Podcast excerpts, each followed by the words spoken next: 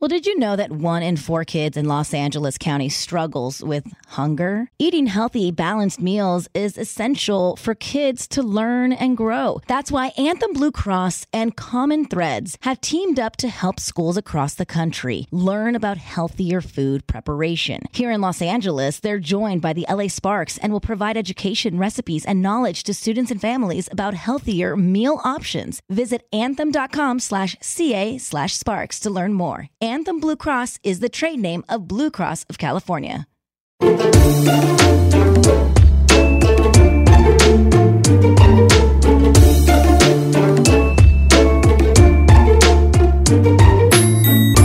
Sürdürülebilir Yaşam Okulu'ndan herkese merhaba ben Aslı Dede. Gezegenimizin kahramanlara ihtiyacı var ve her birimiz birer kahraman olabiliriz. Peki ama nasıl? İşte bu sorunun cevabını arıyoruz Sürdürülebilir Yaşam Okulu'nda. Konuklarımız bize yol gösteriyor, harekete geçmemiz için bize esin kaynağı oluyorlar. Tüm canlılarla birlikte dünyada yaşamın sağlıkla sürmesi için Birleşmiş Milletler 17 tane küresel amaç belirledi. İşte bu amaçlar bize Sürdürülebilir Yaşam Okulu'nda yol gösteriyor, yolumuzu aydınlatıyor. Evet bugün yine çok değerli konuğum var. Yine bize esin kaynağı olacaklar. Bizi harekete geçirecekler. Kim bugünkü konuklarım? E, Burcu Kösem Dünya Gazetesi CEO'su ve Arzu Çekirge Paksoy sosyal sorumluluk danışmanı ve köşe yazarı. Efendim hoş geldiniz.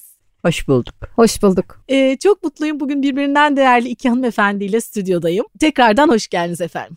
Ee, çok teşekkür ediyorum. Ben daha da mutluyum çünkü inanılmaz bir enerjiyle e, güne başlamış olduk. Enerjiniz o kadar geçiyor ki ben hani program güzel geçecek ama bence günüm ve haftam da çok güzel Ay, geçecek. Çok çok çok teşekkür ediyorum. Sağ olun.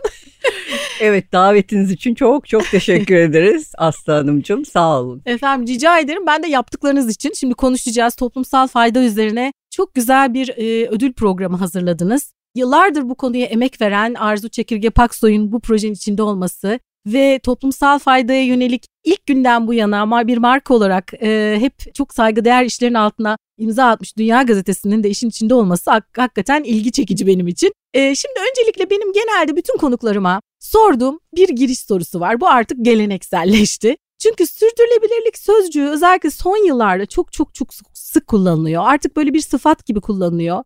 Bildiğim kadarıyla henüz TDK e, sürdürülebilirlik sözcüğünü almamış e, tanım olarak ama almak için çalışmalar yapılıyor bildiğim kadarıyla. E, dolayısıyla sürdürülebilirliğin tanımı üzerine ben gelen her konuğuma siz bireysel olarak sürdürülebilirliğe nasıl yaklaşıyorsunuz? Size göre sürdürülebilirlik ne demek diye soruyorum. Eğer isterseniz kurumsal olarak bakışınızı da arkasından ekleyebilirsiniz. Önce kimle başlayayım? Burcu Hanım buyurun.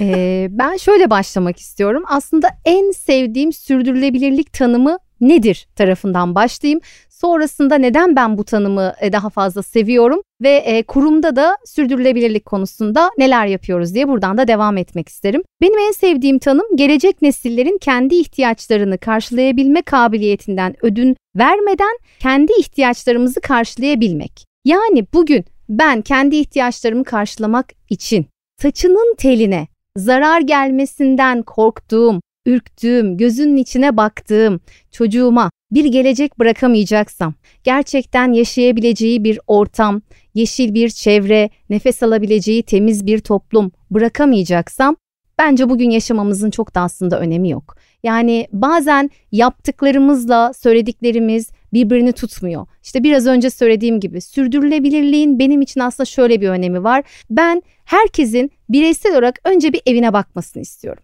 Çocuklarınıza bakın. O kadar değer verdiğiniz çocuklarınızın gelecekte nasıl bir ortamda, nasıl bir dünyada, nasıl bir çevrede büyümesini ve çocuk yetiştirmesini istiyorsunuz? Oradan hareketle sürdürülebilirlik kavramını kendinize şiar edinin diyorum. Çünkü aslında özellikle iktisatta hep söylerler ya işte sınırlı kaynaklarla sınırsız ihtiyaçları karşılayabilme kabiliyeti değil mi iktisat bilimi? Aslında evet kaynaklarımızın sınırlı olduğunu biliyoruz. E, ihtiyaçlar da sınırsız diyoruz. Aslında bence ihtiyaçlar değil de istekler sınırsız. Bence burada ihtiyaç ve istek konusunun altını çizmek gerekiyor. Çok güzel söylediniz.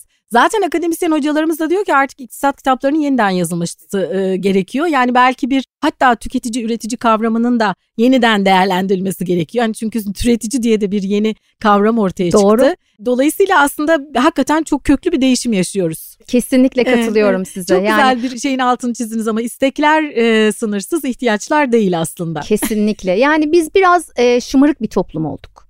Ben o tarafına bakıyorum. Yani kendi e, tarafımdan da bakıyorum. Sürekli olarak tüketmek üzere hayatımızı kurguladığımız bir dönem olmuştu. Yani ben e, bundan 10 yıl önceki Burcu'ya baktığımda ve şimdiki Burcu'ya baktığımda arada gerçekten ciddi anlamda bir fark görüyorum. 10 yıl önce bize tüketmenin ne kadar güzel bir şey olduğunu e, yansıtan medya, e, algımızla oynayan bütün bu çevresel faktörler bugün aslında o tüketmenin bir e, sonu olmazsa ileride kendimizin ya da çocuklarımızın tüketecek herhangi bir şey bulamayacağını göstermeye başladı. Evet aslında hepimiz bu oyunun bir şekilde içinde yer aldık son yıllarda. Aslında hep büyüme büyüme büyüme odaklı da düşünüldü Ee, ama şimdi artık onun tanımı da değişiyor. Belki o yüzden kalkınma deniliyor. Belki o, o tanım üzerinden de yeniden gidilmesi gerekiyor. Peki efendim Burada da araya girebilir miyim? şey evet yani biraz önce söylediğiniz şey aslında belki de en çok konuşmamız gereken konu. İşte birinci sanayi devriminden sonra lineer ekono- ekonomi dediğimiz yani büyüme ve kar odaklı ekonomi bize sürekli tükete tükete üretim yapmayı işte al, yap, at. Al, sat, at. Bunu öğretti ve büyüme ve kar maksimizasyonunu hedefimize koyduğumuzda da istediğin yerde üret. Çocuk işçi çalıştır. istediğin kadar emisyon üret, harca. Yani bunların hepsi sanki çok doğalmış gibi bize gösterildi. Çünkü tek hedef büyümek ve kar elde etmekti. Dünyanın öbür ucundan ham madde aldık. Dünyanın diğer ucuna gittik. O ham maddeyi orada işledik, ürettik ve dünyanın farklı farklı noktalarına lojistikle birlikte ulaştırmış olduk. Niye? Karı büyütmek için. Ama bunu gören e, Avrupa Birliği dedi ki bakın burada çok önemli bir şey var. Biz hep Avrupa Yeşil Mutabakatı'ndan bahsediyoruz Hı hı. ama orada hep sanki sosyal bir faydayı odaklamış gibi görünseler de aslında ekonomide de sürdürülebilirliğin artık olmadığını gören Avrupa Birliği bundan tam 22 yıl önce dedi ki bizim bir yerde durmamız lazım ve 3. sanayi devrimi başladı. Yenilenebilir enerjiyi konuşmamız lazım. Burada tekrardan karşılaştırılabilir üstünlüğümüzü tekrar geri kazanmamız lazım ve bizim yeşil mutabakat dediğimiz sistemle birlikte aslında tekrardan gücü elimize almamız gerekiyor dediler ve dediler ki sürdürülebilir büyümeyi hedefleyeceğiz. Artık sürekli daha büyümek, işte daha çok kar etmek, karı maksimize etmek değil de daha az kar et ama sürekli et. Evet. Ekonominin ve ticaretin dinamikleri de değişiyor. Artık şöyle tünelin ucuna bir bakmaya başladık değil mi? Evet, evet. bir sonu olabilir onu fark ettik. Ee, peki efendim siz sürdürülebilirliği nasıl tanımlıyorsunuz? Valla. Burcu Hanım o kadar güzel bir giriş yaptı ki ben kısaca bir özet yapmak istiyorum. Benim için sürdürülebilirlik daimi var olma yeteneği.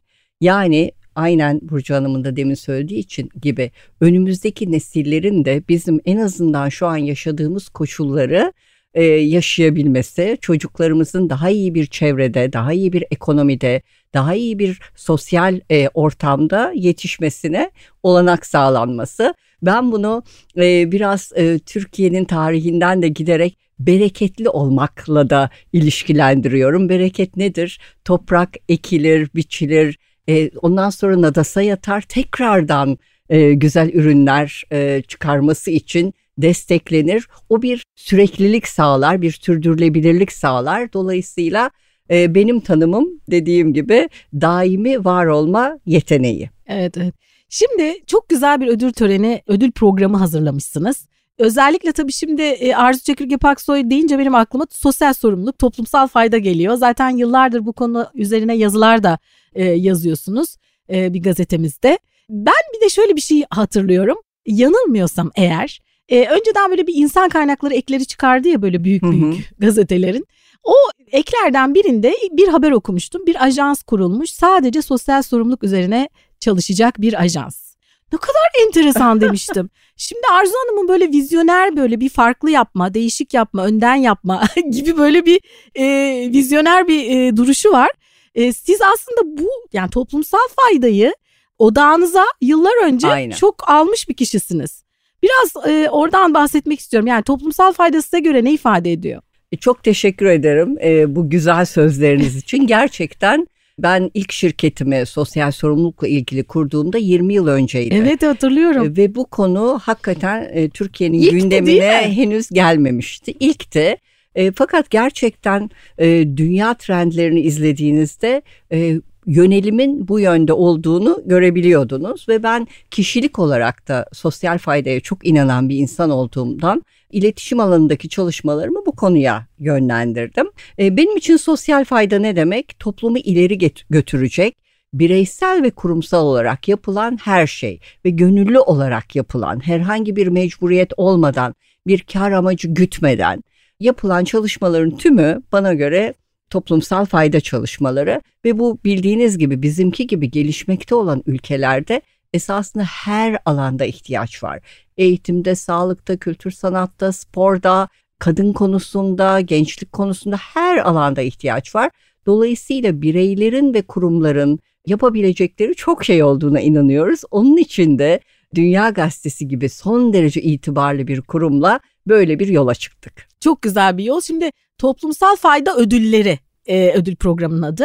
E, şimdi aslında sürdürülebilir kalkınma amaçlarının çevresel, sosyal ve ekonomik boyutları var. E, 17 tane amacımız var ve bunları biz 3 tane e, işte şeyde şemsiye altında topluyoruz. Ama aslında toplumsal fayda bunun hepsinin içinde içine giren, onların hepsini kapsayan bir konu. Şimdi e, bir ekonomi gazetesi olarak özellikle böyle bir ödülü, ödül programını organize etmek sizin için ne ifade ediyor? Sürdürülebilirlikle bağlantılayarak bunu nasıl cevaplayabiliriz? Öncelikle şunu söylemek isterim. Bu programı, bu ödül programını Arzu Çekirge Paksoy ile birlikte yapmak bir kere çok şey ifade Evet. ediyor. Teşekkür Çünkü e, hani sürdürülebilirliği samimi olarak ele alan kişi veya kurum sayısı ne kadar dersek gerçekten samimi olarak cevap vermem gerekiyorsa çok az diye cevap vermem gerekir. İşte biraz önce söylediğiniz gibi evet işte sürdürülebilir kalkınma hedeflerine baktığınızda 3 ana başlık var. İşte iklim değişikliği var aslında.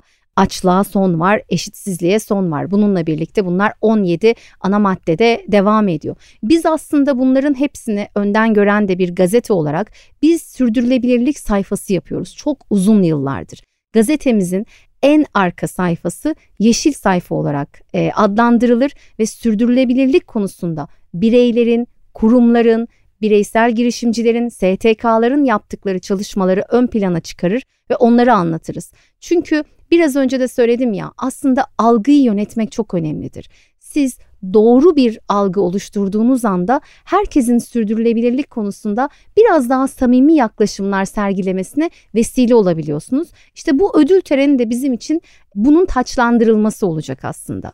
İşte Arzu Hanım gibi samimi bir şekilde sürdürülebilirlik konusunu hedefine alan kişi ve kurumlarla ve onlarla birlikte yine çok seçkin bir jürimiz var. Sürdürülebilirliği gerçekten samimi bir şekilde ele alan ve bu konuda çalışmalar yapan bireyleri, kurumları, STK'ları, yerel yönetimleri ödüllendirmek ve bunu sürdürülebilir kılmak bizim için çok kıymetli.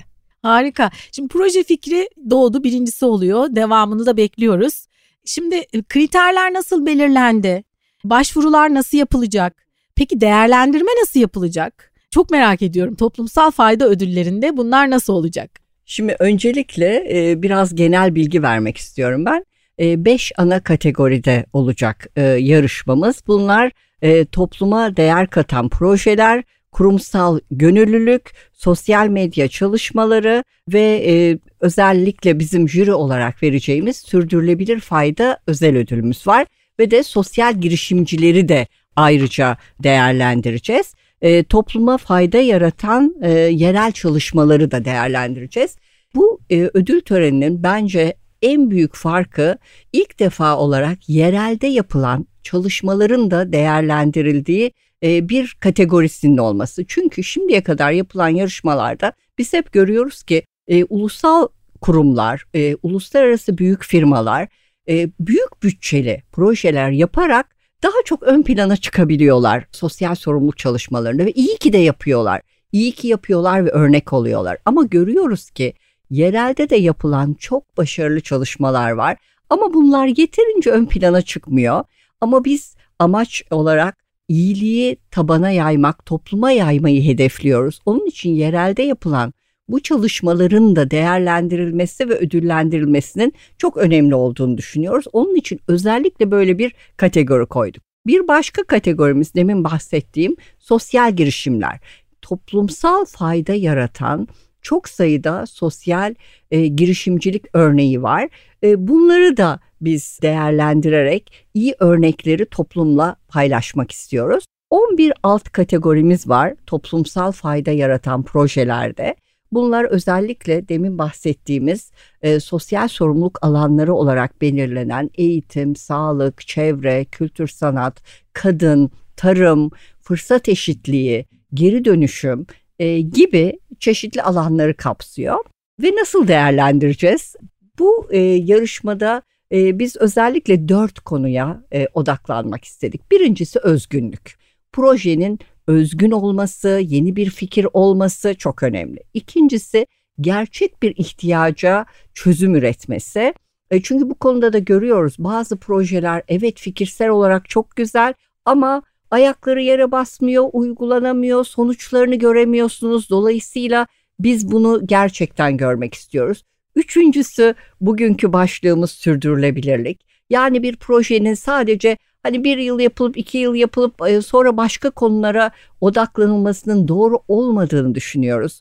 Zaten sosyal sorumluluk danışmanlığı yaparken de biz her zaman deriz ki minimum 3 yılla başlayın. Bunun ortalaması 5 yıldır, ideali 10 yıldır. Çünkü e, bir algı yaratabilmek, e, bir marka itibarına katkı sağlayabilmek için uzun soluklu ve sürdürülebilir olması önemli projelerin ve her yıl yeni bir takım şeyler ekleyerek e, projeyi yenilemek ve genişletmektir önemli olan. Dolayısıyla bir kategorimiz de bu ve bence kişisel olarak en çok önem verdiğim kriterlerden biri de somut verilerle faydası kanıtlanmış projeler. Çünkü biz bunu çok görüyoruz e, farklı yarışmalarda.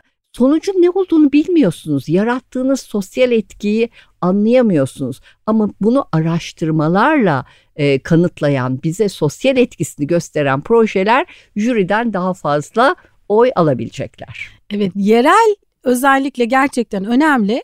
Zaten sürdürülebilir kalkınma amaçları da ilk çağrısında hani yerele de özellikle bireye de hatta bireyden başlayarak e, çünkü aslında yerel ama gerçekten çok önemli. Çünkü yerelleri bir araya getirdiğinizde aslında küresel oluyor. yani o yüzden bir bütünün parçaları aslında. Onu özellikle altını çizmeniz gerçekten çok önemli. Burcu Hanım size sormak istiyorum. Jüriyi nasıl belirlediniz? Jüriyi aslında şöyle söyleyelim e, çok titizlikle e, belirledik ve e, Arzu Hanım'la birlikte bunun üzerinde sanırım bir üç gün falan durduk diyebilirim. Çünkü e, hepsi birbirinden kıymetli jüri üyelerimiz ama aynı zamanda onların da yine sürdürülebilirlik konusunda samimi niyetlerinin olmasına da özen gösterdik. Eğer vaktimiz varsa ben jürimizi sizlerle bir paylaşmak evet, merak isterim. Merak ediyorum evet. Evet Ahu Serter ben e, harf sırasına göre söyleyeceğim. Evet, tamam. Jürimizde lütfen alınganlık evet, göstermesin aynen. çünkü biliyorsunuz biz burada hani olabildiğince samimi bir program yapmaya çalışıyoruz. Herhangi birini atlamamak adına Kaç tane yalnız? Göre, Çok zamanımızı e, alır mı saymak? 15. Yani o, azmış, 15. 15. Ahu Serter, Fark Labs kurucusu ve Arya Kadın Yatırım Platformu kurucusu. Neden Ahu? Çünkü özellikle kadın girişimciliğini ve kadınların yatırım alanında daha fazla olmalarını sağlayıp aslında kadınların pastadan eşit olmasa bile dengeli pay almalarını sağlaması üzerine çalışmalar yaptığı için. Arzu Çekirge Paksoy zaten Onu sosyal biliyoruz. sorumluluk danışmanı ve aynı zamanda bu konuda da köşesine sürekli olarak çok güzel yazılar taşıyor.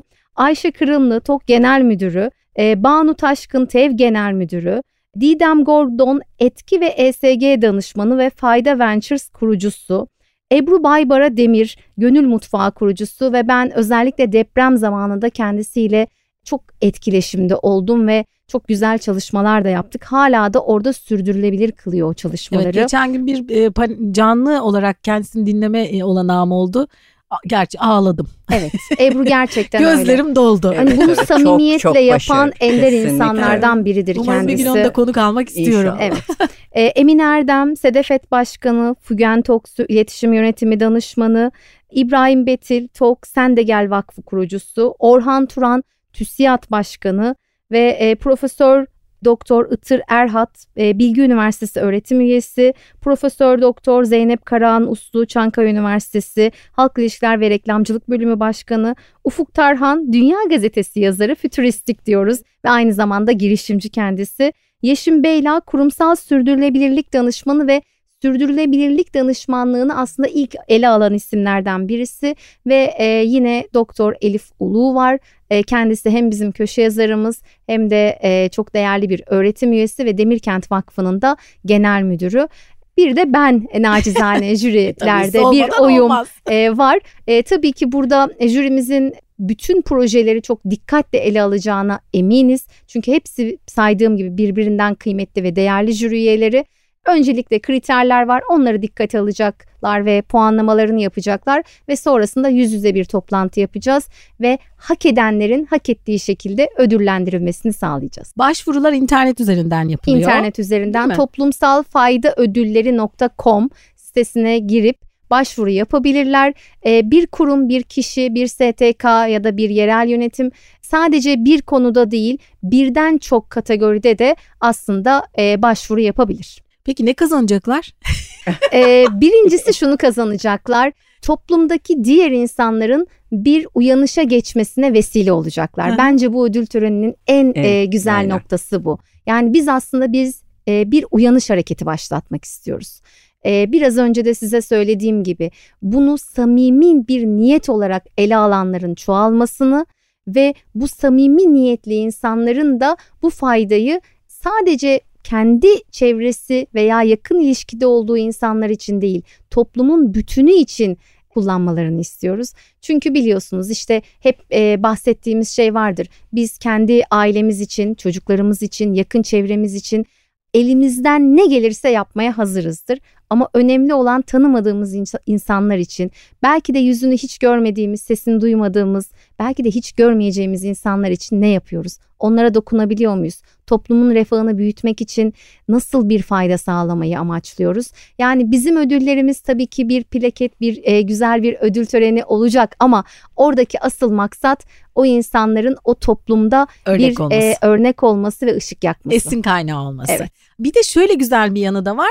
E, bu e, aynı zamanda eğitime e, bir katkı da sağlanacak evet. değil mi bu tabii, bu ödül tabii. töreniyle? Ondan da söz edelim mi? Ee, evet 4 yıl önce Demirkent Eğitim ve Araştırma Vakfı'nı kurmuştuk. Orada özellikle kız çocuklarının eğitim hayatına katkı sağlamak bizim birinci önceliğimizdi. Ve burada biraz daha pozitif ayrımcılık yaptık. Çünkü dokunabileceğimiz ve ileride de mesleki yaşamlarında destek olabilmek adına ekonomi, iletişim ve tarih bölümlerinde okuyan kız öğrencilerin eğitim hayatına dokunmak istedik.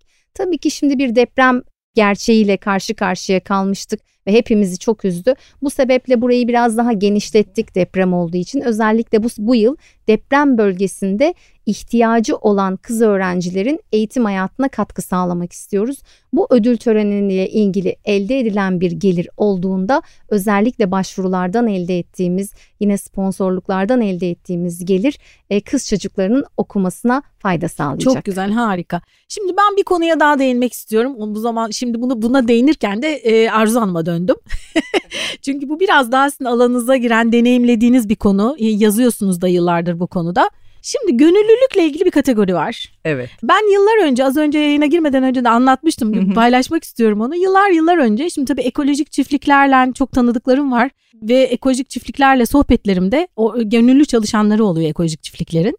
E, hem Türkiye'den hem dünyanın farklı yerlerinden özel organizasyonlarla e, bağlantılı çalışıyorlar. İşte Buğday Derneği ile çalışıyorlar. Buğday Derneği zaten dünyadan bir organizasyonla bağlantılı çalışıyor.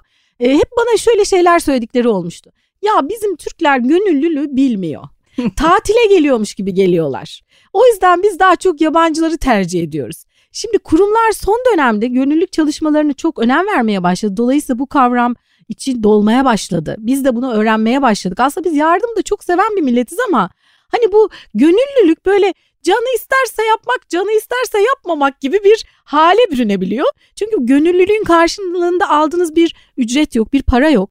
Hani o dolayısıyla ama aslında onu sanki bir paralı bir işmiş gibi disiplinli yapmak gerekiyor bir taraftan da değil mi? Kesinlikle. Ben sordum ama cevabını da veriyormuş gibi oldu.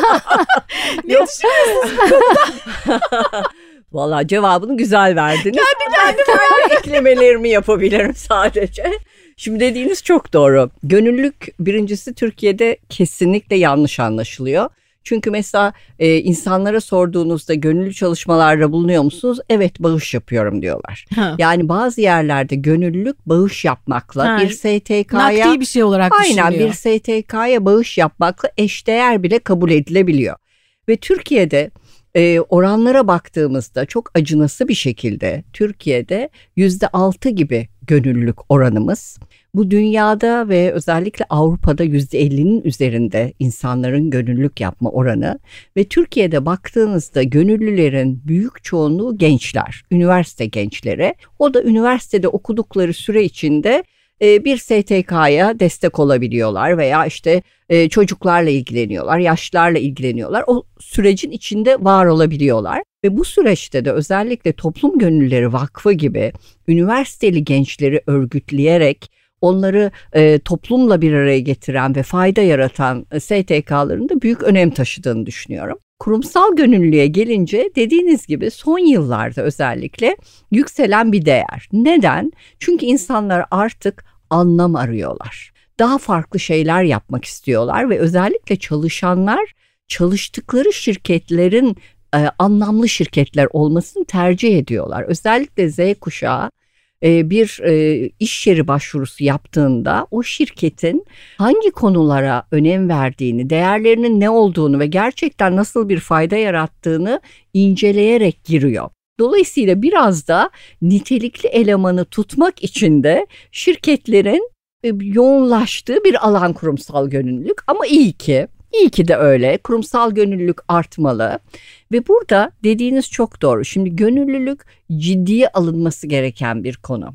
Kesinlikle belirli bir zaman ayrılması gerekiyor bir emek verilmesi gerekiyor e, bir e, farklı bir beklentinin olmaması gerekiyor ve bu işe giren insanların bunu sürdürülebilir kılması gerekiyor.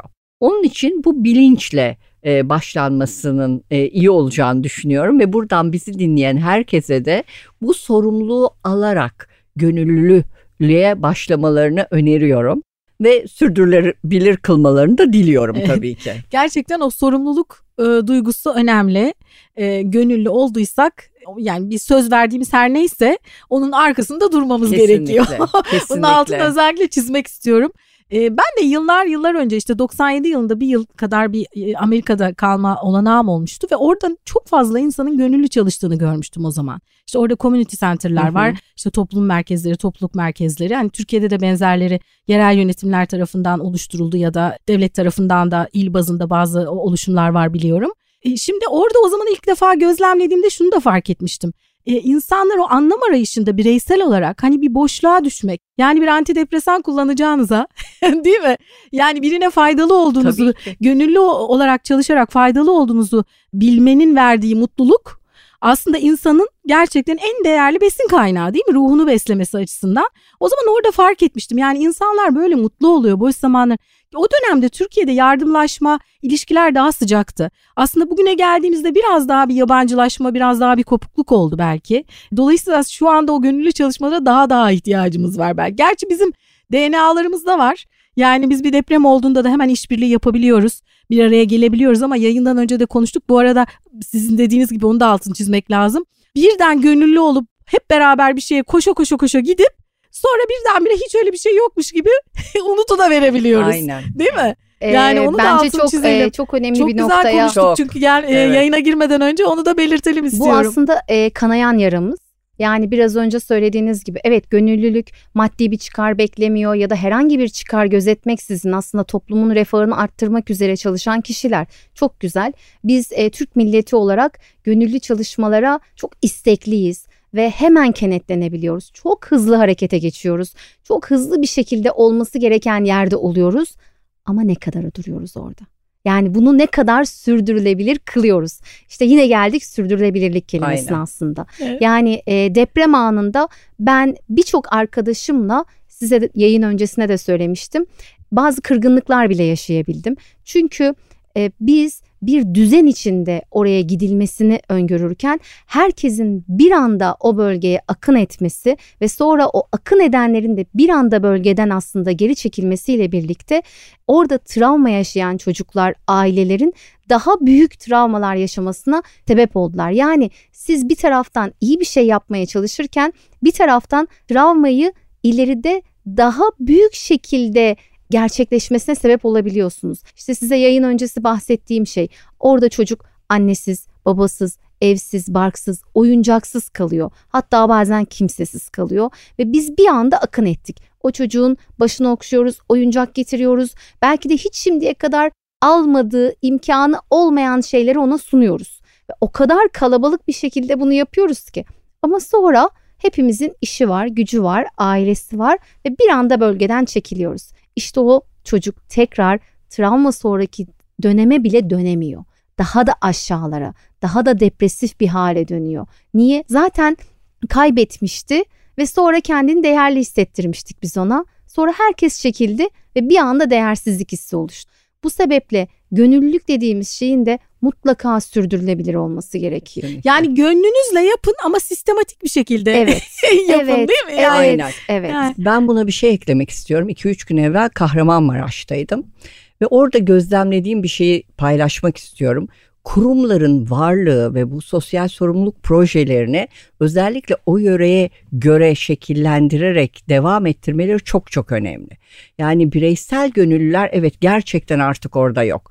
STK'larda çalışan, işte TEGEV'de çalışan, TOG'da çalışan, Ahbap'ta çalışan birkaç kişi ve bunu artık profesyonel gönüllülük yapan insanlar orada var. Ama kim o, oradalar ama başkası yok. Yani gönüllü bireysel gönüllüler belki yok ama kim var? Kurumlar var. Sosyal sorumluluk projeleriyle bazı duyarlı kurumlar oradalar ve orada olmalılar.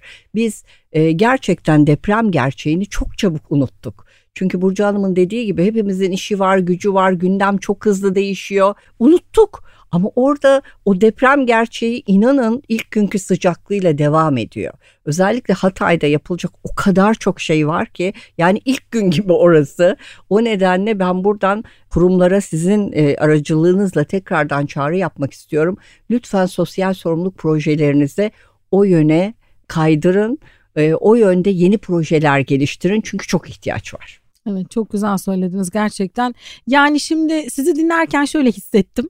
ben de hep böyle konuklarım geldiği zaman böyle dinliyorum dinliyorum ve bazen böyle hislerimi isteklerimi de paylaşıyorum. Aslında tabii bir sürü farklı kategorileri var bölümleri var belki bu ödül programının ama gönüllülüğe biraz böyle azıcık daha bir torpil mi yapsanız acaba diyorum. Çok Daha güzel. doğrusu hani sanki programın o misyonunun biraz olmasını, onu biraz anlatmasını böyle çok istedim ben. E, çünkü gönüllülük gerçekten hepimizin öğrenmesi gereken bir konu. E, daha da önem kazanıyor gün geçtikçe bizim için.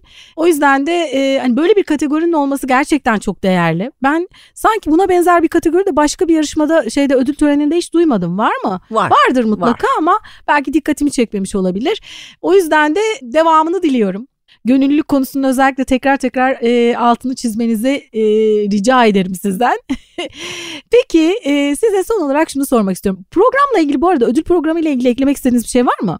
E, ben şeyi söyleyeyim, e, ödül törenimiz e, 29 Kasım'da Hilton Maslak'ta olacak. Çok güzel bir program hazırlıyoruz, çok değerli konuklarımız olacak.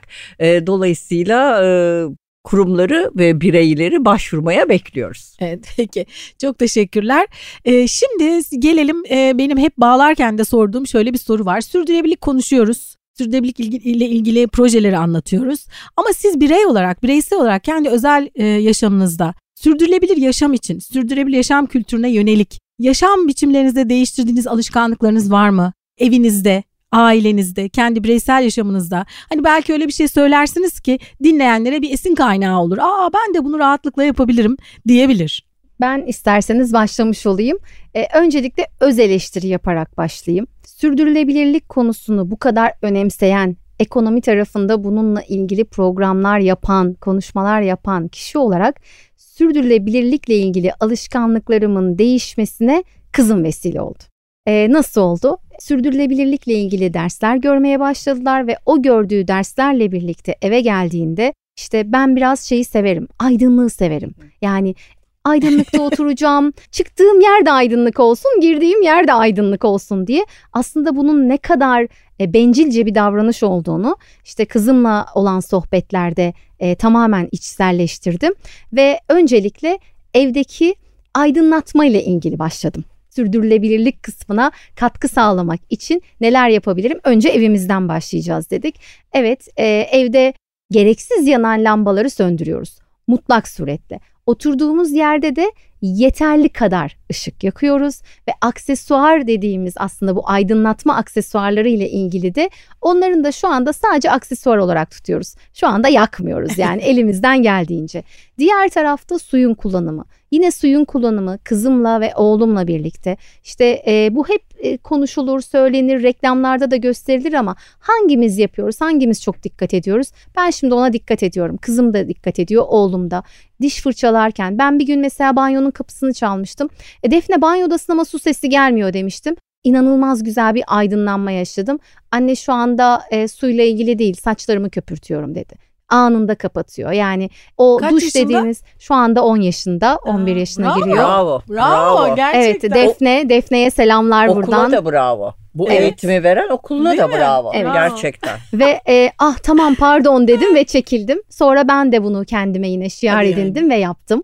E, diğer taraftan e, Defne hiçbir zaman pet şişeyle su alıp ya da bir yerlerde işte oradan alayım buradan alayım değil. Mutlaka yanında termosu olur ve termosla su getirir. Voleybola gidiyor işte farklı spor e, dallarına gidiyor. Mutlaka kendi suyunu taşıyor. Bizim de mesela yanımıza termosu almamızı istiyor. E, bir ara oğlum evde sürekli şeyi konuşuyordu. İşte hepimizin arabası olmak zorunda değil tek bir araba olsun. İşte toplu taşımayı daha fazla kullanmamız gerekiyor. Karbon emisyonundan bu kadar bahsediyorsunuz ama siz neden buna katkı sağlamak için bir adım atmıyorsunuz diye. İşte bunlara biraz daha dikkat e, etmeye çalıştık. Ama burada tam yeteri kadar yapabiliyor muyum dersem ben henüz toplu taşımaya geçmedim. Ama toplu taşımaya geçebilen herkesi buna geçmeye davet ediyorum. Umarım ben de en yakın zamanda bunu yapabilirim diye söylemiş olayım. Diğer taraftan bu mesela gittiğimizde alışveriş yaptığımızda işte poşet için her bir ücret istemeye başladılar. Bu herkese işte ya bu kadar şeyi alıyoruz da bir de buna ücret mi e, istiyorsunuz gibi bir şey yaratsa da aslında bu bir farkındalık yaratmak için yapılan bir sistem. Bunu unutmayalım. Olabildiğince kendi yanımızda kendi bez çantamızı getirip ya da bir büyük poşet alıp belki aldığımız tüm her şeyi onun içine koyarsak sürdürülebilir yaşam için bir fayda sağlamış oluruz. Yağ kısmında kızartmalık yağları asla ve asla e, lavabolardan dökmüyoruz. Mutlaka onları ayrı e, cam şişelere koyup sonrasında e, geri dönüşüm kutularına e, olması gereken kutuya mutlaka koyuyoruz. Bunu kendim de evdeki e, yardımcımız da hepimiz buna dikkat ediyoruz. Yani mesela bir şeyi öğrenmiştim çok şaşırmıştım. Hepimiz temiz olmak adına bazen hatalar yapabiliyoruz. İşte bir restorana gideriz, bir şeyler yeriz, yanında ayran içeriz. O ayran kutusuna bir anda işte selpa melpa falan atıp sanki bize hizmet eden garsona faydamız olsun gibi düşünürüz. Ama aslında orada bir anda dönüştürülebilir ürün olmaktan çıkarıyoruz aslında o plastik ayran e, kabını. Belki de onun içine o iyilik yapmak adına o atık malzemeleri atmasak dönüştürülebilir ürün haline geleceğiz. Ya da çekirdek yiyorlar bazıları işte pet şişelerin içine atıyorlar. Aman çevreyi kirletmeyelim. Aslında belki de farkında olmadan çevreyi daha çok kirletiyorlar. Çünkü o dönüştürülebilir ürün olmaktan çıkıyor. Bunlara da dikkat çekmek isterim. Çok güzel. Çok iyi yerlere parmak bastınız. Ben de hep şu hani meyve sebze reyonundaki poşetleri ister istemez kullanıyoruz ya bir şekilde. Böyle içim acıyor. Yani buna da bir sürü bir şey bir, bir şey geliştiremediler buna alternatif diye düşünüyorum. Hani çünkü eskiden öyle bir şey yoktu. Tabii. Doğru. Hani birdenbire değil mi? Biz nasıl unuttuk onu? Aslında biz gördük yani. Bizim kuşak bunu biliyor. Böyle bir şeyin olmadığını biliyor ama yine de gidiyor gittiğimiz zaman markete bir şekilde onu kullanıyoruz. Aslında şimdi inovasyonla sürdürülebilirliği çok yakın birlikte e, işliyorlar biliyorsunuz. Belki de bu kuşağın yeni şeyler geliştirme yani inovatif şeyler. Bunun yerine başka bir şey koyacak bir şey e, geliştirecek belki bu kuşak. Nasıl ki dijitalleşmeye geçtiğimiz zaman hani inovasyon onunla birlikte devreye girdi. Dijital e, tekniği kullanarak hayatımızı kolaylaştıracak ya da bizi daha ileriye götürecek bir sürü yeni inovatif proje gelişti. Şimdi de sanırım bu kafa kafanın biraz o tarafa çalışması gerekiyor sürdürülebilirlikle e, diye düşünüyorum. Siz neler yapıyorsunuz? Valla ben pazara fileyle gidiyorum. Öncelikle. Yani biraz eskiden olduğu eskiden gibi. Eskiden olduğu gibi bir, biraz bazı şeylerde e, eskiye dönmekte fayda var. E, gerçekten büyüklerimize baktığımızda ne kadar tutumluydular. E, büyüğün kıyafetini küçük giyerdi. Dolayısıyla orada bir dönüşüm söz konusuydu. E, bunun modern versiyonunu uygulamaya çalışıyorum. E, gerçekten çok sayıda kıyafetimizi hepimiz e, bu mevsim dönüm dönüşlerinde e, muhtarımıza veriyoruz. Bizim çok aktif bir muhtarlığımız var gerçekten. E, orada ihtiyacı olanlara dağıtım yapıyorlar. Ayrıca hiçbir şekilde plastik poşet ve plastik herhangi bir ürün kullanmıyoruz. Bu konuda çok nacizane bir önerim var. E, biz çelik pipet kullanıyoruz ve inanılmaz e, efektif bir ürün. E, sürekli yıkayarak kullanabiliyorsunuz. Ayrıca elektronik atıkları her zaman toplayıp TEGEV'e bağışlıyoruz. TEGEV'in böyle bir kampanyası var. Hatta e, postaneye gittiğinizde TEGEV'e bağışladığınızı söylediğinizde ücretsiz olarak elektronik atıklarınızı alabiliyorlar. E, dolayısıyla mümkün olduğunca sadeleşerek e, çevreye zararsız şeyler kullanarak katkıda bulunmaya çalışıyorum ben de. Bir şey soracağım. Ben şimdi hani elektronik atık kısmını belki bunu da öğrenmiş olayım. E, genelde hani e, belediyenin e, yerleştirdiği elektronik atıkla ilgili yere götürüyorum. Hı hı. Mesela kablo özellikle çok şey evet. oluyor. Hani mesela telefonumuzun şarj kablosu bir süre sonra çalışmamaya başlıyor ya da şarj et, şey, prize soktuğumuz kısmı ve bunlar bir süre sonra ben hani bunları çöpe atmamaya çalışıyorum. TGV bunları da verebiliyor muyuz? E, verebiliyorsunuz bildiğim kadarıyla. Çünkü onlar dönüşüm e, şirketlerine gidiyor ve orada ayrıştırılıyor. Ben böyle bir şirketi ziyaret etmiştim, inanamamıştım. Yani o telefonunuzun katmanlarından altın olan yerler var içinde. Onları bile tek tek topluyorlar. Altınları, çelikleri ayrı ayrı değerlendirebiliyorlar. Onun için lütfen evinizdeki eski çalışmayan işte kulaklıkları, telefonları, kabloları, kabloları atmayalım. Onları toplayarak e, dediğim gibi bir iyiliğe de vesile olabilirsiniz. Çok güzel harika. Burada bir ilave yapmak istiyorum. Dijital e, dediğinde bir anda çağrışım yaptı Arzu Hanım. Dijitale e, burada biraz daha yönlendirdiğinde bizi. E, dijital tarafta hepimiz aslında bilgisayarlarımızdaki e-postalar ya da bulut sağlayıcılardaki veriler e, ya da e-postaların herhangi bir atık olmadığını düşünüyoruz. Çevreye zararı olmadığını düşünüyoruz. Aslında bilgisayarımızda veya bulut sağlayıcılarda bulunan her bir e-posta 0.3 gram karbon emisyonu yaratıyor. Bu sebeple eğer sürdürülebilirlikten bahsediyorsak önce e-maillerimizi temizleyerek ya da telefonumuzda ya da bilgisayarımızda fazladan olan e, fotoğrafları silerek, verileri silerek de e, dijital temizliğe katkı sağlayabiliriz ve sürdürülebilir kılabiliriz. Çok güzel bir noktaya değindiniz. E, dijital ayak izi diyoruz aslında evet. biz bunu. Hatta bununla ilgili bizim biz de işte sürdürülebilir yaşam okulu olarak böyle bazı eğitimlerimiz var. Dijital ayak izinin azaltılmasına yönelik bir eğitimde bizim bahsettiğimiz bir şey. Bu çok basit. Aslında hepimizin bilmesi gereken ama nedense bilmediğimiz ve yapmadığımız bir şey. Evet. yani bir de o da zaman alıyor tabii. Yani e, ben böyle ayrıca ona sırf e-mail ve işte e, telefondaki WhatsApp mesajlarının temizliği hani tutuyoruz bazen çünkü iş gereği bazılarını. Dolayısıyla çok güzel bir noktaya değindiniz. E, çok teşekkür ederim bunu da eklediğiniz için. Aslında bir zihniyet değişikliği gerekiyor diyoruz biz. Yani bir sürdürülebilirlik kafasına, bir sürdürülebilirlik zihnine geçmek gerekiyor diyoruz. Bizim bir de son dönemde oluşturduğumuz bir kavram var sürdürülebilirlik zekası. Hmm, çok güzel. Yani IQ çok ve güzel. EQ'dan sonra şimdi bir SQ diye bir e, kavramın altında bazı eğitimlerimiz var. İşte e, bu kafaya geçmek gerektiğini düşünüyoruz. Dolayısıyla aslında bizim hepimizin sürdürülebilirlik zekamızı biraz daha yükseltmemiz gerekiyor diye düşünüyoruz. çok güzel bu kavramı e, özellikle inceleyeceğim. Evet. e, efendim yeni biz icat ettik. Evet. Anlatırım size. Çok evet, sevinirim. Evet e, yani icat ettik dedim uluslararası literatürde böyle bir şey yok. E, biz bu kavramın içini şimdi yavaş yavaş doldurmaya başladık. Zaten yaptıklarımız vardı onları buraya entegre ediyoruz şu anda. Efendim çok teşekkür ediyorum katkılarınız için böyle bir programı organize ettiğiniz için böyle bir ödül programını geleceğini çok güzel görüyorum. Çok çok teşekkürler tekrar. Biz çok teşekkür ederiz katkılarınız için. E, bu e, ödül programının duyulmasında e, bu programın da çok önemli bir etkisi olacağına inanıyoruz. Çok teşekkürler. Aslanım program yapmak çok keyifliydi. Her şeyden önce inanılmaz keyif aldım ve o şekilde ayrılıyorum. E, bu haftamız sürdürülebilir, keyifli kılacaksınız. Teşekkürler. Çok teşekkürler sağ olun. Bir bölümün daha sonuna geldik. Bugün kimler konuklarımdı? Dünya Gazetesi CEO'su Burcu Kösem ve sosyal sorumluluk danışmanı, köşe yazarı Arzu Çekirge Paksoy bugün konuklarım oldular. Bize nasıl ulaşabilirsiniz? Sosyal medyadan Sürdürülebilir Yaşam Okulu yazarak ya da sürdürülebiliryaşamokulu.com adresinden bize ulaşmanız mümkün. Ben Aslı Dede bir sonraki bölümde buluşmak üzere demeden önce başta ne söylemiştik? Tüm canlılarla birlikte dünyada yaşamın sağlıkla sürmesi için gezegenimizin kahramanlara ihtiyacı var ve o kahraman sen olabilirsin. Harekete geç.